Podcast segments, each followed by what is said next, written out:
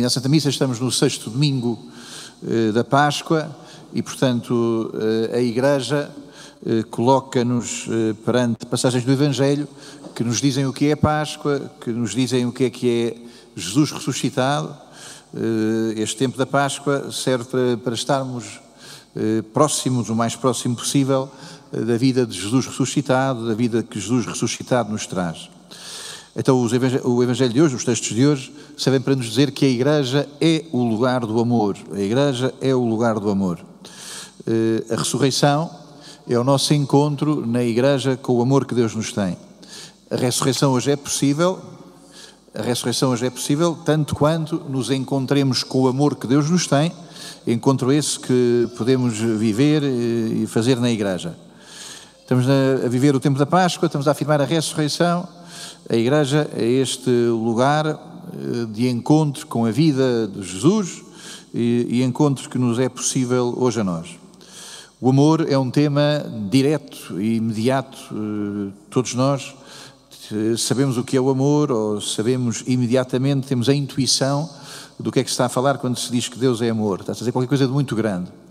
Então, todos nós, parece que imediatamente, parece que logo uh, chegamos a este tema, a gente já percebeu. E é óbvio que qualquer coisa uh, de, primeiro, de primordial, percebemos quando se diz que Deus é amor. Em todo o caso, em todo o caso, é óbvio que temos que ir com Jesus para chegar uh, ao que estas coisas querem dizer. Estas coisas têm uma leitura imediata, têm uma leitura direta, eu diria que têm uma leitura universal para crentes e não crentes, mas depois eh, estas coisas eh, oferecem-se-nos com uma outra intensidade, com uma outra densidade se formos discípulos. Há coisas que Jesus eh, só manifesta àqueles que são seus discípulos. Há coisas essenciais, há coisas de dentro, há coisas profundas que Jesus só, só dá àqueles que, que, que vêm a Ele como discípulos. Bom, então, lembro que o tema do amor não é o tema das férias. O tema do amor não é o tema das férias. Eh, amor para nós eh, não, é férias. Eh, uma grande história de amor não é uma história de férias. Era um grande amor, era um grande romance, foi tão bom, foram umas férias, foi, foi uma distração, foi, foi um tempo tão feliz, quer dizer, foi um tempo sem sofrimentos, foi um tempo de férias. Para nós a palavra amor não rima com férias, não rima com férias. As palavras, aliás, as palavras são como os países. As palavras são como os países, são grandes, cabe lá muita coisa dentro. Na palavra democracia cabe mais ou menos eh, a maneira como os países da Europa se governam e também cabe o que a, o que a China diz de si próprio. Eh, na palavra justiça cabe o que pensa uma pessoa ponderada e também cabe o que pensa uma pessoa vingativa, justiça pelas próprias mãos, é o que pensa uma pessoa da justiça quando foi ela própria atingida e quando acha que tem direito a isto ou aquilo. Na palavra amor cabe muita coisa. Na palavra amor eh, cabe tanto romance, cabe tanta novela, cabe tanto adultério, eh, cabe tanta recusa, cabe tanta fantasia. Nos dias que hoje, do ponto de vista religioso, na palavra amor parece também caber muita desobediência. Amanhã, amanhã na Alemanha vai haver uma coisa complicada, eh, parece uma série de padres se, se rebelaram contra a doutrina da Igreja sobre eh, a doutrina da Igreja, a doutrina dos Evangelhos, a doutrina dos Evangelhos sobre o que é o casamento, o casamento do homem e da mulher, e portanto amanhã parece que na Alemanha um grupo importante, uma série de, de parelhas homossexuais. Bom, eh, então na palavra amor cabe muita coisa.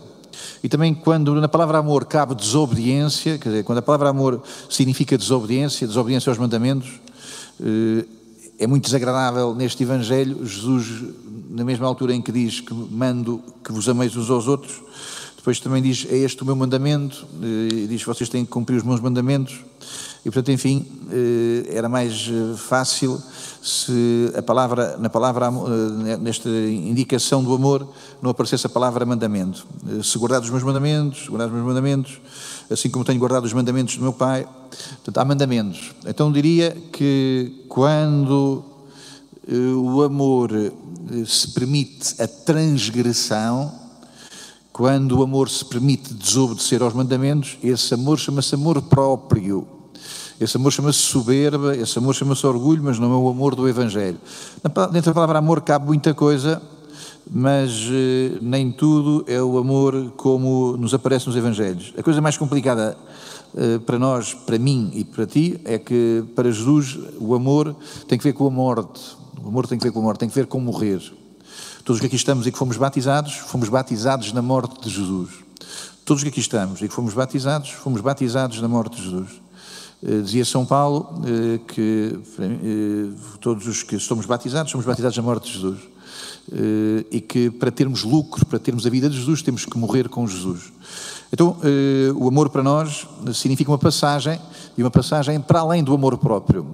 Este passar para além do amor próprio é passar para o amor de ti. Bom, mas aqui é um bocadinho ao português. Lembremos, ao português, estas línguas eh, que nós falamos aqui próximas, lembremos que eh, eu não tem o mesmo significado de meu. São palavras muito parecidas, mas não têm o mesmo significado. Quando eu digo eu, não estou, uh, no mesmo sentido, não estou a dizer meu. A palavra meu não é uma palavra proibida. O meu corpo, a minha, a minha alma, uh, a minha mão, a palavra meu não é uma palavra má, mas é uma palavra voltada, volta, reflexa, voltada sobre, sobre si própria. Neste sentido, chama a diferença, e é aqui que estamos, que é preciso distinguir o que em nós é de natureza corporal, o que em nós é natureza psicológica e o que em nós eh, é de outra dimensão, que nós cristãos chamamos de dimensão espiritual. Uma coisa é o meu corpo, e, e o meu corpo tem os seus movimentos próprios, tem o seu período de funcionamento, uma coisa é o meu corpo, e portanto, enfim, se eu tiver com uma grande dor de dentes, eh, se tiver uma grande dor de dentes tão grande, tão grande, posso ser colocado à frente da beleza mais sublime, que não estou atento, não estou atento à beleza do que quer que seja, porque estou com a dor de dentes. Posso ser colocado perante uma injustiça grande, que se tiver com uma grande dor de dentes, o que eu reparo em mim próprio. Nós temos eh, o nosso corpo, e o nosso corpo que não tem só dores. O nosso corpo precisa de descanso, o nosso corpo muitas vezes até é mais inteligente do, que, do que outras partes de nós. O nosso corpo percebe que precisamos descansar, eh, por exemplo, há vidas de trabalho eh, que são tão violentas e o corpo às vezes dá sinais. Eh, a pessoa está cansada, a pessoa está esgotada, o corpo está a dizer o que é que, como é que o equilíbrio se faz e que por ali não há equilíbrio. Bom, temos o nosso corpo, depois para além do, de, de, para além do que é corporal, nós temos essa dimensão nós que é uma dimensão psicológica. Não digo que seja exclusivamente, mas é muito onde se diz meu, a nossa dimensão psicológica é muito onde se diz meu, o meu sucesso. Nós dizemos o meu sucesso e ficamos vaidosos. O Espírito não diz o meu sucesso, o Espírito diz obrigado, obrigado a Deus que me deste estas qualidades. Eh, psicologicamente, eh, nós dizemos não aguento, não aguento. O Espírito diz amém. Nós, eh, psicologicamente, tendemos a apropriarmos as coisas. A minha solidão, a minha solidão, o meu isolamento. A solidão é uma experiência psicológica muito importante na modernidade. Não era assim tão importante nos antigos, que aliás iam para monges, gostavam de fazer capelas em sítios sozinhos. Então, a minha solidão é uma experiência psicológica muito forte. Do ponto de vista espiritual, o que eu digo é a minha purificação. O que eu digo é que eu preciso de avançar para chegar a um lugar, a um lugar eh, mais fundo e mais, mais pertinente. O, o meu amor, o meu desejo de amor, o meu desejo, o meu desejo de ser amado. Bom, eh, o amor, então quando chega a altura do amor, psicologicamente, nós muitas vezes somos uma metralhadora a disparar eh, coisas que são ilusão, que são ilusão. É aqui a grande diferença entre o que eu sou psicologicamente e o que eu sou espiritualmente. Psicologicamente eu aceito muitas ilusões. Psicologicamente aceito muitas ilusões. Tantas pessoas iludidas e desiludidas por causa do amor. Tantas ilusões, tantas desilusões. Psicologicamente eu aceito tantas ilusões. As piores ilusões chamam-se mentiras. As piores ilusões chamam-se mentiras. Eu aceito mentiras e vou dizendo mentiras de que me convenço. Ilusões e desilusões acerca do outro, acerca de mim e esta maneira de viver o meu eh, muito em volta de mim próprio, muito cercado de mim próprio. O espírito nunca vive ilusões. O espírito nunca vive ilusões. Estás a viver o amor como estás a viver o amor como dimensão psicológica, estás a viver o amor como dimensão espiritual. Se estás iludido, estás a viver uma dimensão psicológica. Se não estás iludido, estás a viver uma dimensão espiritual. Eh, o amor, a posse, eh, o ter o outro para mim, o ter o outro para mim. A grande diferença entre, penso, entre a grande diferença entre a dimensão psicológica e a minha dimensão espiritual é que a dimensão espiritual não tem ilusões. A grande pretensão psicológica é a posse. A grande dimensão espiritual é o regresso. Quando o filho pródigo regressou a casa, estava a dizer qualquer coisa que é o que é próprio da vida espiritual. A vida espiritual permite-nos regressar permite-nos regressar ao eu, permite que eu regresse. E de facto, se há uma coisa que é meu, se há uma coisa que é meu, é o que Deus me dá. Se há uma coisa que é meu, é o que Deus me dá. Então, a vida espiritual é essa realidade onde eu não tenho posse. E se psicologicamente a pessoa eh, é muito possessiva e quer ter um amor e tem ciúme e tem, eh, tem invejas eh, e, e, é possessiva e vive, vive, vive, as coisas de uma maneira obviamente simbiótica e é, é, tudo para mim e é esmagadora e se o outro não me dá a resposta que eu quero fico inseguro e fico depressivo e, e fico a achar que agora é que as coisas vão correr mal, agora é que as coisas estão a correr bem, a pessoa fica muito vidrada naquilo que lhe está a acontecer. Na vida espiritual, o grande projeto, se é que há algum projeto, é a pobreza, é a autenticidade. Portanto, é poder receber o que tu tens para mim. O que tu tens para mim. Na vida espiritual, somos pobres. E é porque somos pobres que finalmente abrimos a nossa existência ao que tu tens para mim. Nos dias que correm, na igreja, na igreja, nos grupos da igreja, nas famílias, nós vivemos eh, uma tensão muito grande em torno, penso eu, destes temas. Vivemos uma tensão muito grande porque o, tema, o tema do amor, a realidade do amor, tornou-se extremamente importante, diria, do ponto de vista da consolação. A consolação é uma palavra bíblica, aparece em Isaías, eh, consolai, consolai o meu povo, mas não aparece como perversão. E hoje em dia eh, há uma grande necessidade, uma grande necessidade de consolação. Talvez uma palavra ainda eh, mais Rolling Stones, de satisfação. Nós temos uma grande necessidade de satisfação. Estamos sempre à procura de satisfação de coisas que nos satisfaçam. E aí se vê que deixamos de viver fundamentalmente em torno em torno, diria eu, eh, da nossa dimensão espiritual e vivemos em torno da nossa dimensão psicológica. Reparai, eh, a igreja no começo, a igreja nos tempos áureos dos grandes santos medievais, a igreja que educou o povo e criou um povo, a igreja educava sobretudo para a salvação. A satisfação é uma coisa que eu quero transportar comigo. A salvação é uma coisa que eu recebo de ti. Que eu recebo de ti, ó Deus, e que eu preciso de ti e que preciso de ti para eh, ter o ter na minha vida. Deus é amor. Bom, Deus é amor quer dizer que uh, o que Deus tem, Deus dá. Deus amou tanto o mundo que lhe deu o seu filho. Deus é amor, quer dizer que o que Deus tem, Deus dá. Isso chama-se cruz. Uh, o Pai eh, gostava tanto de nós que nos deu o seu filho e que pegou no bolso e que ofereceu eh, alguma coisa que tinha lá. Uma vez conheci um brasileiro, um português que viveu no Brasil e que no Brasil fez uma boa fortuna e que me contava que andava pelas ruas eh, e lá na sua vida profissional e trazia sempre algum dinheiro no bolso e que várias vezes sentiu no pescoço o cano frio da pistola e portanto ele tinha no bolso sempre qualquer coisa, sempre qualquer coisa para dar aos bandidos. Deus não nos deu alguma coisa que sobrava, Deus não nos deu o que trazia no bolso. Deus deu-nos o seu filho e isso custou a cruz. A cruz crucifica o filho na terra, mas como não pensar que a cruz crucifica o Pai no céu? Deus amou tanto o mundo que lhe deu o filho. Ora bem, eh, para nós os cristãos, eh, o amor está então eh, estritamente ligado a esta garantia, a esta certidão, a esta manifestação. Se há amor à cruz, se há amor à cruz, e é por isso que nós sabemos que os grandes amantes não são os sedutores. Quem é que foi a pessoa que te amou mais? Foi, foi a pessoa que morreu mais por ti.